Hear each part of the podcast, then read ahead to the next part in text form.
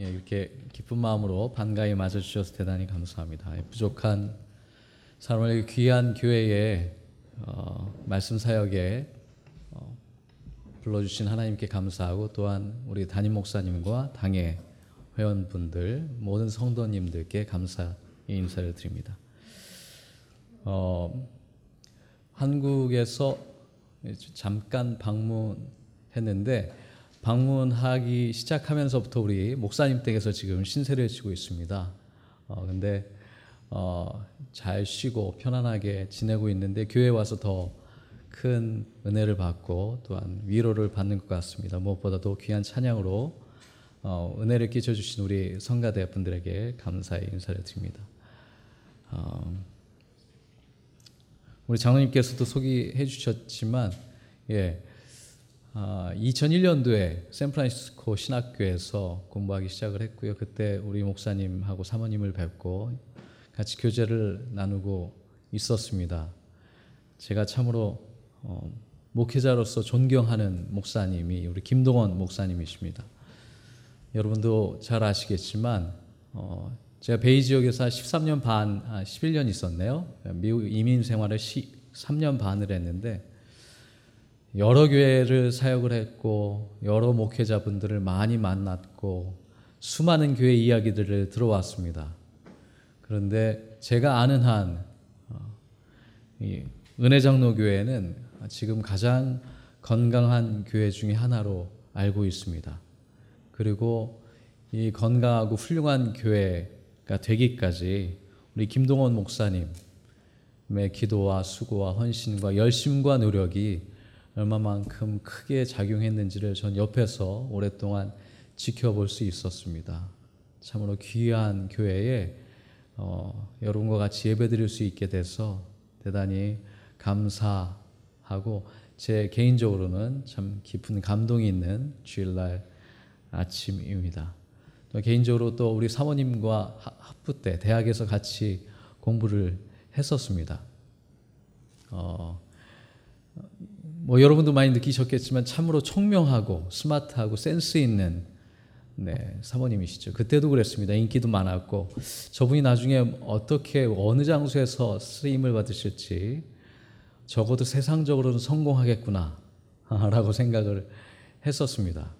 그런데 어, 사역자 목회자의 길로 부르심을 받더니 지금은 이, 이 샌프란시스코 지역에서 귀하게 사역하고 계신 모습을 보면서 제 마음 가운데 제가 그렇게 살지 못했지만 예, 우리 목사님과 사모님의 삶을 보면서 이런, 이런 생각을 합니다. 한 알의 미랄이 예, 땅에 떨어져 썩어지면 어떻게 생명을 어, 생명의 열매를 맺는지를 제가 이 교회를 통해서 두 분의 사, 삶, 사역과 삶을 통해서 만나게 됩니다. 어, 참으로 귀한 교회에 여러분과 같이 예배하게 돼서 정말로 감사. 드리고 또한 제 개인적인 은혜 받음과 또한 감동이 여러분들에게도 같이 예, 적용될 수 있기를 비는 마음이 오늘 아침에 특별히 있습니다. 오늘 여러분과 같이 어, 생각해 볼 말씀은 조금 낯설긴 하 지만 제가 이민 사회에서 오랫동안 사역하면서 받은 은혜를 깨달음을 어, 가지고 여러분과 같이 나누 내용입니다. 어, 요즘 그 트럼프 행정부가 들어와 가지고 많이 많은 뉴스들이 생산되고 있는데 그 중에 하나가 우리 이민자들에게 위협이 되는 내용들이 몇 가지가 있죠. 예, 그런 부분들과 연관이 되는데요. 어, 경계인으로 사는 게 무엇인지 우리는 뼈저리, 뼈저리게 느끼고 있는 부분들이 있습니다. 어, 미국 땅에서 미국 시민으로 살고 있지만 여전히 예, 어, 진정한 의미에서의 미국인이 됐는지 아닌지를 고민하게 되는 그 경계선상에 있는 게 우리 이민자들의 삶이고 저도 그렇게 살았었고 또한 예, 그 가운데 있는 실존적인 고민들과 어려움들이 우리의 삶의 현실을 그대로 반영하고 있죠. 어, 제가 청년들하고도 많이 사역을 하면서 특별히 그 부모님은 이제 영주권을 받으셔가지고 이제 좀 정착하고 있는 과정이었는데 그 어, 첫째 딸 아들들이 혹은 중간에 영주권을 받지 못해서 계속 F1으로 살아야 됐던 지금도 살고 있는 청년들도 있습니다. 그 친구들은 항상 여행을 어, 가게 되면 다른 주를 가게 되면 상당히 두려움과 떨림을 갖게 되죠. 여행하는 자유도 없는 것이죠. 언제 그 신문 어, 검문을 받게 돼서 경찰로부터 이렇게 어려움을 당하지 않을까 하는 고민들. 그게 제가 여기서 사역하면서 했던 많은 기도의 제목들 중에 하나였습니다. 예. 이런 삶의 실존들이 우리가 신앙 속에서 어떻게 이해될 수 있는지를 오늘 말씀을 통해서 한번 고민해 봤으면 좋겠습니다. 그래서 경계인의 영성이라고 하는 제목으로 같이 나눠보겠는데요. 이게 사실 우리만의 문제가 아니고 우리 시대적인 혹은 역사적인 문제이기도 합니다. 그래서 그 부분을 잠깐 한번 살펴보면요. 어, 예전에는 모던 시대라고 해서 이념의 시대 혹은 아주 뚜렷한 경계를 가지고 있던 시대가 있었습니다. 언어도 뚜렷하게 구분이 됐고 세대 간의 혹은 문화 사이에 경계가 뚜렷했죠.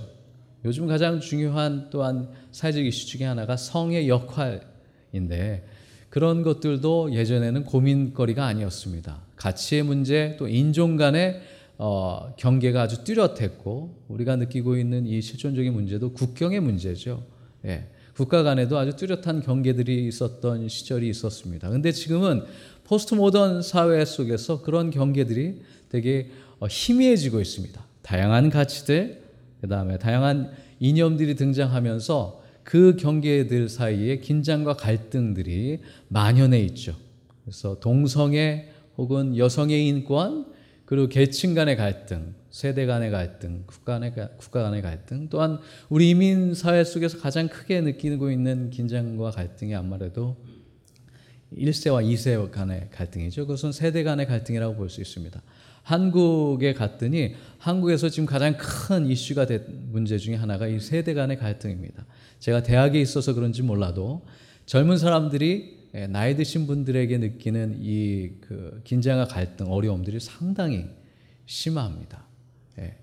어쨌든 이런 경계, 수많은 경계들이 모호해지고 허물어지는 현상들 속에 우리가 겪게 되는 일상 속에 경계들이 있죠. 특별히 저희는 우리 미국적 환경 속에 상황 속에서 한번 찾아왔습니다.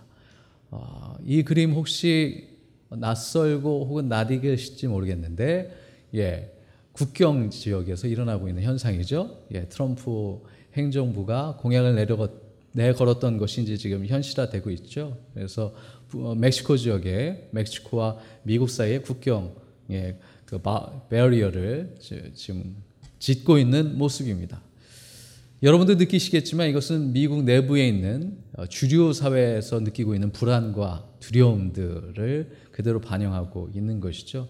예, 우리가 살고 있는 이 환경과 상황이 외부인들이 너무 많이 들어오게 되면서 거기에 대해서 느끼는 두려움들이죠. 예, 기득권을 잃어버릴까봐 자신들이 어, 추구하고 있는 삶의 형태가 변화될까봐 위협당할까봐 예, 여기서 오게 되는 어, 경계선상의 긴장과 갈등이 아주 예, 부각되고 있는 게 지금 미국 사회의 현실입니다.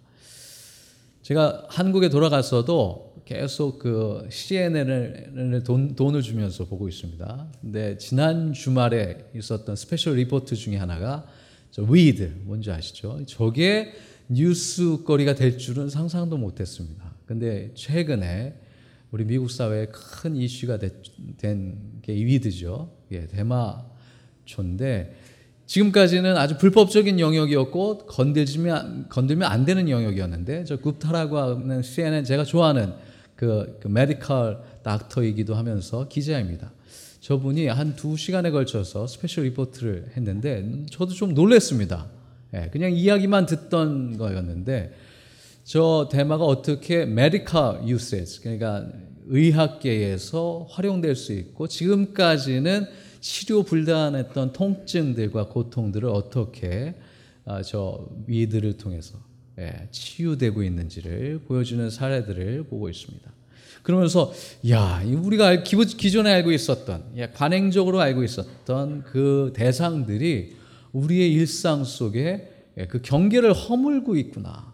아, 이거 도대체 어떻게 받아들여야 될지 상당히 예, 두렵고 또한 혼란스러운 부분들이 있음을 또한 발견하게 됩니다.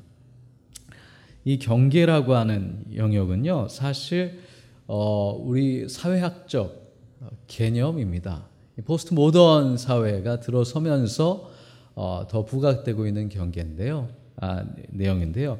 두 개의 집단에 동시에 기속되어 있는 사람을 경계인이라고 합니다. 사회학에서 쓰고 있는 표현이기도 한데요. 그 독일의 뮌스터 대학에 있는 송두율 교수님께서 한국에 소개하시면서 크게 어, 관심을 받는 개념이기도 하죠. 두 개 집단에 동시에 기속되어 있는 예, 우리 이민자들의 삶입니다. 경계에 서 있는 사람들이죠. 근데 neither this or that이에요. 뭐예요? 이것도 아니고 저것도 아닌 것이죠. 네, 내가 미국에 살지만 미국인도 아니고 한국인이지만 한국인도 아닌 그런 아주 애매한 모호한 경계선상에 있죠. 대표적인 역사적 배경은 주이시 디아스포라죠. 예. 2000년 동안 그들은 자신들의 나라를 잃어버리고 그렇지만 자신들의 민족적 정체성을 잃지 않고 살아서 전 세계에 돌아다니고 살았던 사람들이죠.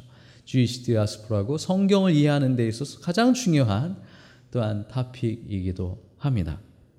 양쪽을 아우르는 데서 주변인 혹은 아웃사이더랑은 또 다른 개 념이기도 하죠.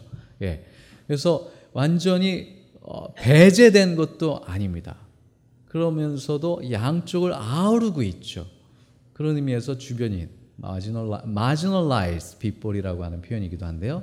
그것과는 다른 아웃사이더와는 다른 개념이 여기 경계인이라고 하는 표현 속에서 어, 새롭게 어, 등장하고 있죠. 대표적인 케이스를 한번 살펴볼까요? 어, 아시는 분일지 잘 모르겠지만 어, 한번 퀴즈를 맞춰 보신다는 느낌으로 한번 들어보십시오. 축구 선수입니다. 어, 할아버지는 일제 때 징용당한 한인 1세시고요. 아버지는 한국에서 또 태어나셨어요. 그런데 또 어머니는 일본의 조선 학교 선생님이십니다. 자신은 일본에서 태어났고요. 근데 재미있는 사실은 몇 년 전에 북한의 국적을 둔 국가대표 선수로 뛰었습니다. 근데 얼마 전까지만 해도 한국의 프로팀 축구 선수였죠. 아, 대충 누군지 짐작이 가십니까? 들어보셨는지 모르겠는데. 예. 그리고 2010년도에 지금 이제 월드컵이 한창 진행되고 있잖아요. 그래서 처음으로 북한이 참여를 했는데 거기에서 그 북한의 뭐죠 애국가 같은 노래죠. 잘 모르지만 그게 들려지는 때 눈물 엄청나게 흘려서 유명해진 선수이기도 합니다. 정대세라고 하는 친구입니다. 어, 저 친구는 어느 나라 사람일까요? 일본 사람일까요? 북한 사람일까요? 한국 사람일까요? 어, 저는 이민자로서의 경험을 좀 해봤대서 저 친구가 흘리는 눈물을 어느 정도 이해는 됐습니다. 어, 축구 선수로서 자신의 꿈과 비전, 야망을 실현하고 싶었지만 뭐 여러 가지 이유상으로 일본 선수로 뛰지도 못하고 한국 선수로 뛰지 못했지만 실력 면에서는 월드컵 충분히 갈 수 있었겠죠. 아, 열리는 길을 가다 보니까 북한을 갈 수도 있었겠죠. 아, 그러나 그 순간에 아, 나는 일본인인가 아니면 북한인인가 자신이 짧은 인생을 살면서 경험했던 그 정체성의 혼란, 아, 자신의 인생이 녹아있던 할아버지의 삶, 아버지의 삶, 어머니의 삶, 그리고 자신의 삶. 예, 그가 한순간에 스쳐갔던 순간이 아니었을까 아, 생각해 본 순간입니다. 예. 어, 이 한 사람의 삶에 녹아져 있는 경계들이 있지만 우리의 삶에는 수많은 경계들이 있습니다. 경제 분야에서는요, 뭐 신자본주의라는 게 생겨가지고 양극화가 아주 뚜렷해지고 있고요. 미국에서도 뭐 뚜렷하게 뭐 1%의 부자가 99%를 가졌다라고 하는 표현도 있지만 한국에 돌아가 봤더니요, 아, 정말 심하더라고요. 네. 네. 있는 분은 진짜 더 많이 끝도 없이 벌고 없는 사람들은 더 힘들어지는 환경이 조성이 되고 있습니다. 어, 문화적으로는 한류 현상이라는 게 아주 재밌죠. 예. 혹시 BTS라고 들어보셨는지 모르겠는데 예, 저도 잘 모릅니다. 그 남자애들 네 일곱 명인가 들어 있는 그룹인데 지금 미국을 비롯해서 젊은 사람들에게 난리가 난 그룹이기도 합니다. 트와이스라고 하는 어, 제가 아는 그룹입니다. 여자 그룹이라 그런지 걸그룹인데요. 예, 그 여기가 재밌는 이유 중에 하나가 한 그룹에 한국 아이들만 있는 게 아니라 일본, 중국 아이들이 다 들어와 있죠. 그래서 이게 한국 그룹인지 일본 그룹인지 혹은 뭐 아시아 그룹이라고도 얘기하는데 되게 복잡한 정체성을 가지고 있죠. 세대 간의 영역에서도 예, 우리에게 가장 큰 고민 중에 하나가 우리 이웃 그룹 아니겠습니까? 저도 섬겨봤지만 정 쉽지 않은 세대죠. 본인들도 어렵고 부모님들이 키우기도 어려운 세대이죠. 어떤 국가 간의 그 경계도 상당히 모호해지고 있고 아 말씀드렸던 대로 우리 이민자의 삶이 그렇습니다. 이 경계에는요 참 재미있는 뜻이 담겨져 있습니다. 중의적인 의미가 담겨 있는데 두 가지 의미가 있어요. 첫 번째는 우리가 많이 쓰고 있는 그 표현입니다. 예, 국경할 때 그 경계입니다. 지경을 따지죠. 그 지역과 영역 따위를 가르는 그 한계 선을 얘기하는데 두 번째 뜻이 있습니다. 아, 여기 재밌는데 예, 한자로는 예, 달라요. 예, 실 어, 어, 경자랑 세로 경자랑 지경 경자 뭐 똑같긴 하지만 이거는 경 어, 선과 악 옳고 그름이 분간되는 한계를 표현할 때 또 경계라고 하는 표현을 씁니다. 예. 이두 가지 의미를 우리 이민자들은 참 실존적으로 고민하게 됩니다. 특별히 신앙인으로 살 때, 기독인으로 살 때, 이 포스트 모던 사회에서 허물어지는 경계들 속에서 이 경계인으로 산다는 거 참으로 쉽지 않은 도전과 응전입니다. 예. 따라서 이 경계인은 이 양쪽 영역을 아우르면서 통합하면서 어떤 그 사이에 옳고 그름이 무엇인지를 분간해야 되는 그런 시대적인 역사적인 사명을 갖고 있는 기독교인들을 우리는 경계인이라고 호칭할 수 있습니다. 그러면 이 경계인의 특징은 뭘까요? 예. 첫 번째는요, 안과 밖이 예, 다 볼 수 있는 거죠. 내가 안쪽에 있지도 않고 바깥쪽에 있지도 않기 때문에 그러나 그 경계에 있기 때문에 안쪽에서 무엇이 일어나는지 알고 있죠. 그렇죠? 우리는 이 미국 사회에서 무엇이 일어나는지는 바깥에 있는 사람들보다는 잘 압니다. 그러나 그 안에 들어가지는 못하죠. 이게 우리의 실존적인 아쉽지만 한계이기도 한데 근데 긍정적인 측면에서 보면 남들이 보지 못하는 것을 보게 되는 게 또한 경계인의 삶입니다. 이게 이제 입장의 다변화라고 표현할 수 있는 건데요. 우리의 2세들이 아주 뚜렷하게 경험할 수 있는 것이죠. 네. 한국인이지만 미국인으로서의 또한 그 정체성도 있기 때문에 양쪽을 통합적으로 건설적으로 끌어안게 되면 아주 다른 그러니까 미국인들도 보지 못하는 영역들과 세계들을 우리의 자녀들이 2세들이 또한 경험하게 되죠. 그래서 미, 한국에서 몇몇 만나본 친구들은 참 재밌는 사실이 이제 완전히 그러니까 Korean American 아니면 Korean Chinese들이 있어요. 제가 만나보면 그 친구들은 정말 미국인이 혹은 중국인이 못 보는 세, 세계와 시장을 아, 보게 되더라고요. 그리고 다국적 기업에서 예, 그 양자 간의 그 교역과 교류에 아주 결정적인 역할들을 하고 있는 리더십들을 만나게 됩니다. 그들은 미국인이지만 한국인이기에 또는 중국인이지만 한국인이기에 그들만의 영역 속에서 다른 사람들이 보지 못하는 것을 보고 리더십이 된 거죠. 누구도 경험할 수 없는 아주 독창적인 시각과 창의적인 경험들을 소유하고 있는 사람들입니다. 어, 어떤 의미에서 자유인이기도 하죠. 예. 구속받지 않는 글로벌 유목민이라고 하는 지금 이 시대가 필요로 하는 리더십이다라고 얘기하기도 합니다. 그러나 이런 긍정적인 측면도 있지만 좀 어려운 측면도 있습니다. 예, 표, 포용력을 요구하죠. 예, 그리고 아, 유연한 사고 체계를 갖추게 되 면서 예, 집단주의와 연고주의에 연연하지 않을 수 있는 이 부분은 이제 한국이 가지고 있는 혹은 중국이 가지고 있는 아주 큰 약점이기도 합니다. 근데 이 부분에 있어서 자유로운 거죠. 예. 근데 한계가 있다면 예, 소속감이 없는 겁니다. 정체성의 혼란이 오면서 또 책임감도 많이 떨어지는 것이죠. 예, 그러다 보니까 주인 의식도 좀 결여되는 측면이 없잖아 있습니다. 우리 교회에서도 좀 느껴지는 부분이 있는데 1세와 2세가 같이 교회 생활, 신앙 생활하면 참 좋겠는데 그게 참 어려워지는 게 교회에 대한 혹은 공동체에 대한 혹은 사회에 대한 책임감 혹은 운영 방식에 있어서 좀 차이점이 많이 느껴지기 때문이죠. 우리 1세 입장에서는 좀 안타까운 게 우리 2세들이 조금 더 주인의식을 갖고 희생하고 책임감을 보이면 좋겠다라고 하는 어, 기대감이 있잖아요. 예. 그런 것들입니다. 근데 이 경계인들이 성경에도 보면 상당히 많이 등장한다는 사실 우리가 발견하게 됩니다. 우리가 알고 있는 대부분의 예, 성경 주인공들이 그렇습니다. 그들은 모두 다 경계 속에서 살았습니다. 그 경계인이었기 때문에 야훼 하나님을 만날 수 있었고 새로운 하나님을 또한 경험해서 우리에게 영적인 지혜를 제공해 주고 있죠. 어, 뭐 초기부터 들어가 보면 모세죠. 예, 모세는 이집트의 노예 아들이지만 왕자이기도 했습니다. 왕자라고 하는 정체성 속에 40년을 살다가 갑자기 아 내가 아그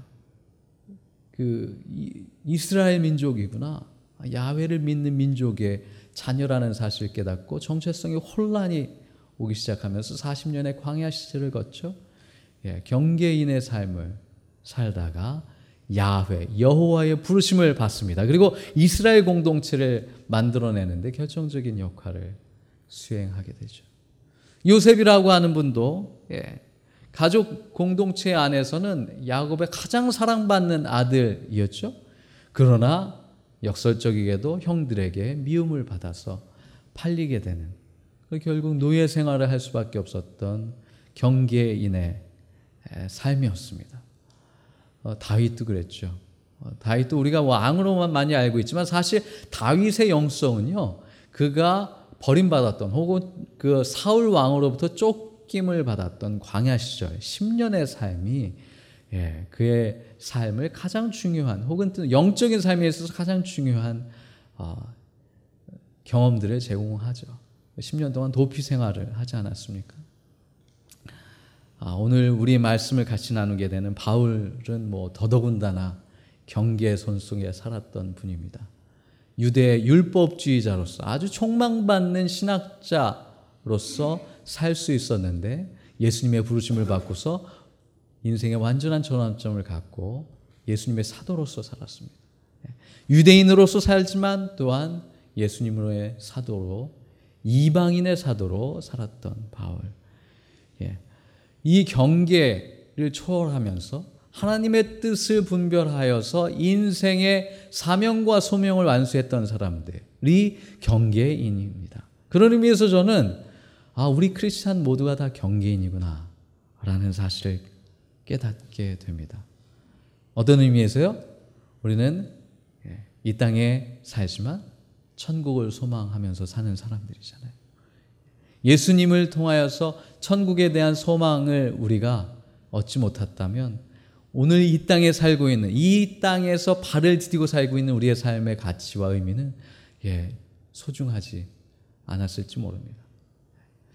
그렇다면 바울의 삶을 통하여서 오늘 말씀을 통하여서 경계인은 어떤 삶을 살았는지 한번 묵상해 보도록 하겠습니다.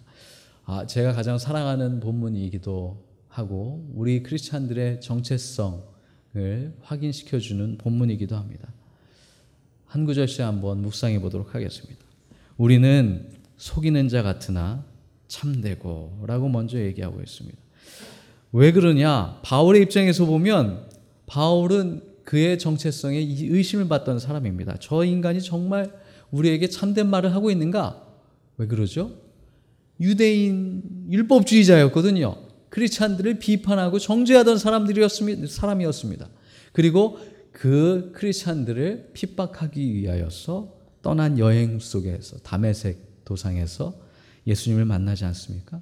그러고 나서 예수님의 제자가 됐다고 하니까 그 핍박받던 사람들이 바울을 믿지를 못하는 거죠. 어, 증명, 증거를 대봐라. 네가 어떻게 예수의 제자가 하루아침에 됐는지를 증거를 대봐라. 답답한 것이죠, 바울. 나는 정말 참된 진리를 얘기하고 있는데 여전히 속이는 사람처럼 보고 있다는 거죠. 혹은 무명한 자 같으나 유명한 자요.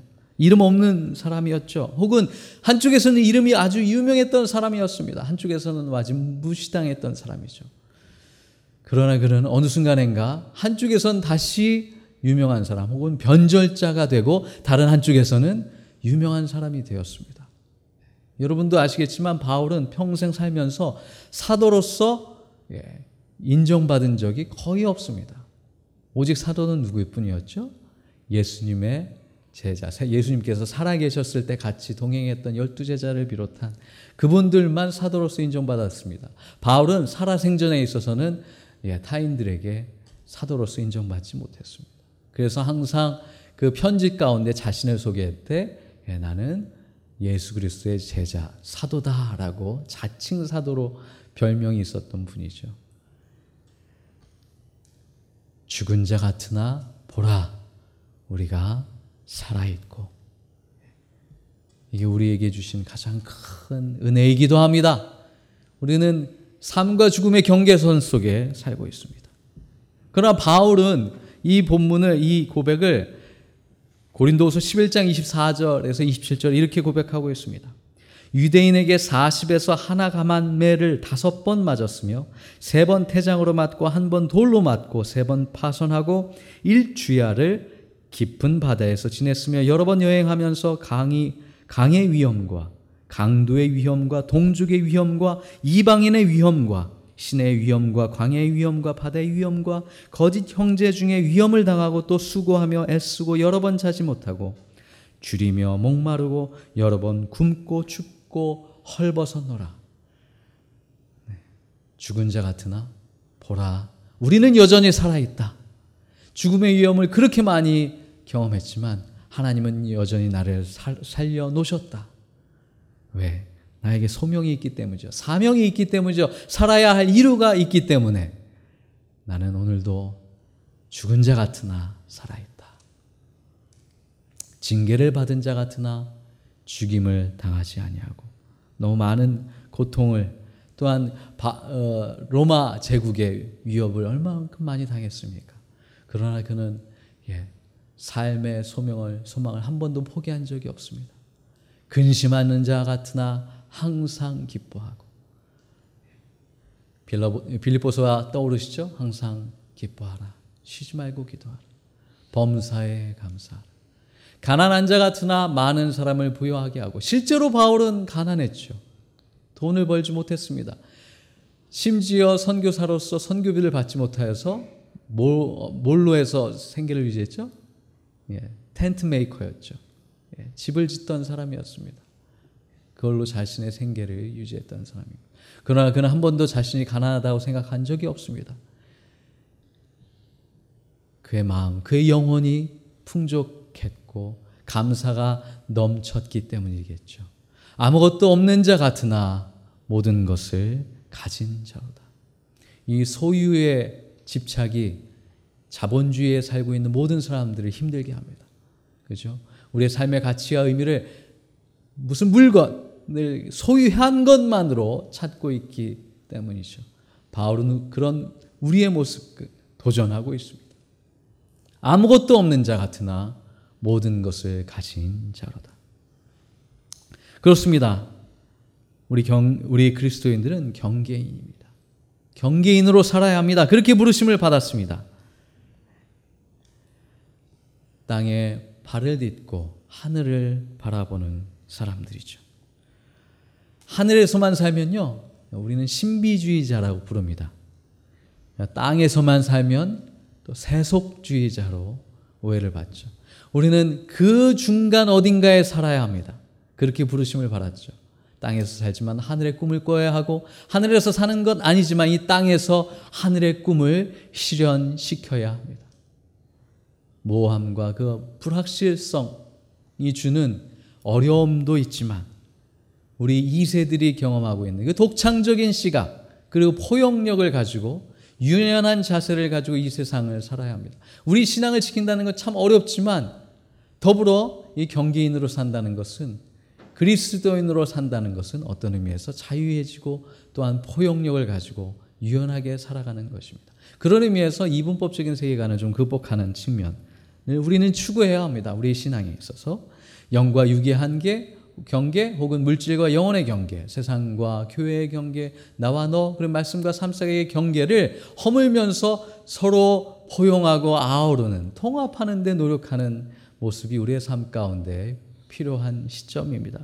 그 교회와 세상 사이의 경계에 서서 양쪽을 통합하고 아우르는 모습. 그것이 21세기 포스트 모던 사회 혹은 이민 사회에 살면서 기독인으로서 크리스찬으로서 부르심을 받은 우리의 소명입니다. 그렇다면 우리는 어떤 과정을 거쳐서 이 경계인의 소명을 찾아갈 수 있을까요? 오늘 말씀에 아, 바울은 그 과정을 이렇게 설명하고 계십니다. 영혼이 성장하는데 세 단계가 있거든요. 기독교 전통에 세 단계의 영적 성장 과정을 얘기합니다. 첫 번째는 정화의 과정, 두 번째는 조명의 과정, 세 번째는 연합의 과정이죠. 예. 연합은 하나 예수님과 하나님과 이제 완전히 하나가 돼서 예, 그 천국의 삶을 사는 것이라고 비유적으로 얘기한다면 그 과정에 거쳐야 되는 첫 번째 단계가 있습니다. 정화의 관계죠. 펄가티브라고 하는 과정이 있는데 이 부분을 바울은 이렇게 설명하고 있습니다. 비방, 자천, 견딤의 경험, 환란과 궁핍과 고난, 또한 매맞음, 가침, 난동, 수고로움, 그 자지 못하고 먹지 못하는 이 과정들을 본인은 겪었고 이 과정이 전혀 의미 없는 것이 아니라 고통의 순간이 아니라 내 영혼이 깨어나는 과정이었다라고 고백하고 있습니다.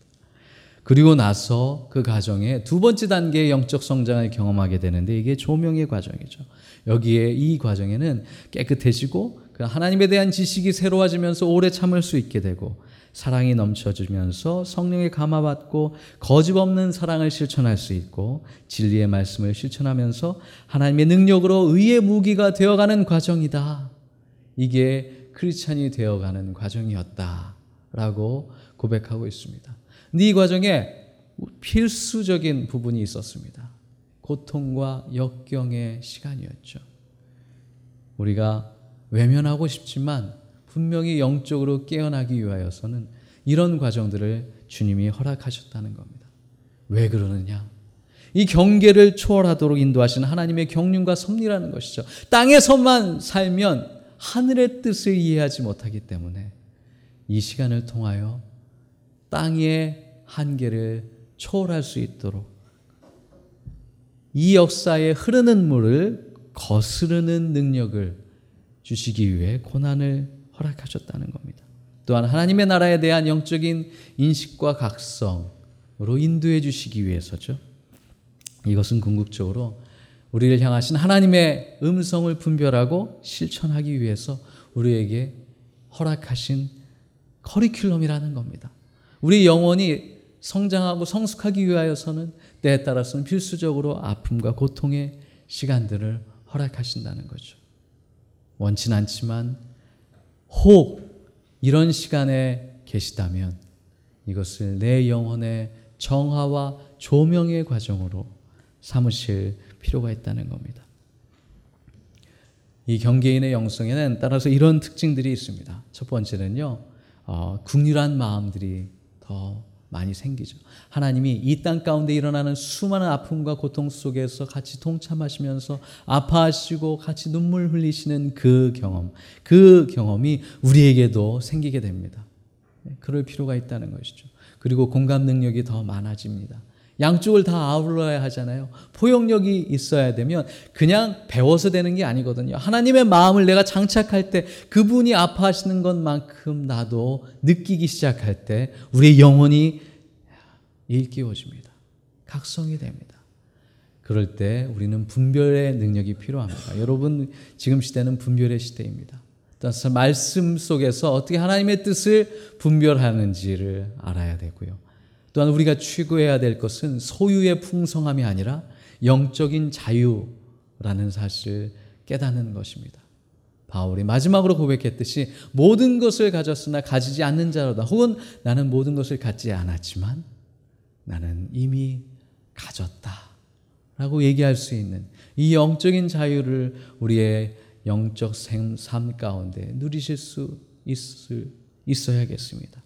마지막으로는 인내와 절제의 열매가 이 경계인의 영성을 가장 아름답게 만들어 주죠. 자, 이런 분들, 이런 삶, 이 크리스천의 소명 가운데 어떤 특징들이 있는지 정리해 보도록 하겠습니다. 첫 번째는요, 이 연단과 고난의 과정을 통해서 크리스찬으로서 하나님의 친구로서 나를 부르셨다고 하는 사실을 발견하는 것이죠. 또한 안과 박을 아우르는 것이죠. 크리스찬의 삶도 있지만 세상 세속적인 삶을 또한 우리는 알고 있잖아요. 그것을 비판하거나 정죄하는 것이 아니라 그들의 한계를 우리는 또한 깨닫게 되는 것이죠. 돈만 가지고 있는 사람들의 한계, 권력만 가지고 있는 사람들의 그 한계, 그 안에서 자유하지 못하는 사람들을 우리는 끌어안을 수 있어야겠습니다.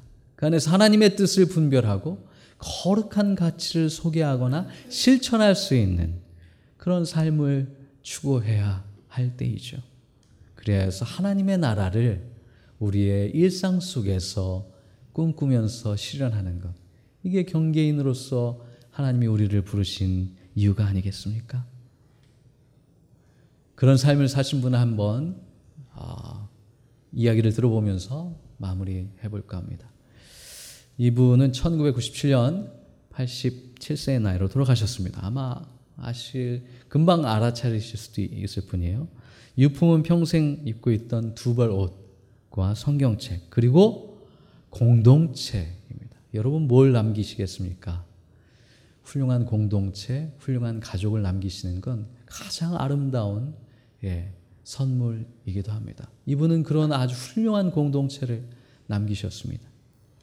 그리고 템플턴 상하고 슈바이처상, 대영제국상, 노벨평화상을 받으셨고요. 예, 어, 모두가 다 인정하는 말입니다. 받기 위해서 산 분이 아니라 주기 위해서 살으셨다. 네, 라고 얻기 위해서 살으셨다. 무엇을? 사랑을, 치유를. 그런 가중에서도 부족함이 없는 사람, 참으로 부유했던 사람으로 고백반, 고백되어지는 분이십니다. I want nothing. 예. 시편 23편에 나와 있는 내가 부족함이 없으리로다라고 고백하시면서 하나님의 부르심을 받은 분이죠. 누구신가요? 네, 마더 테레사죠. 저분은 자유하셨습니다. 모든 것을 갖진 않았지만 또한 모든 것을 가지셨습니다.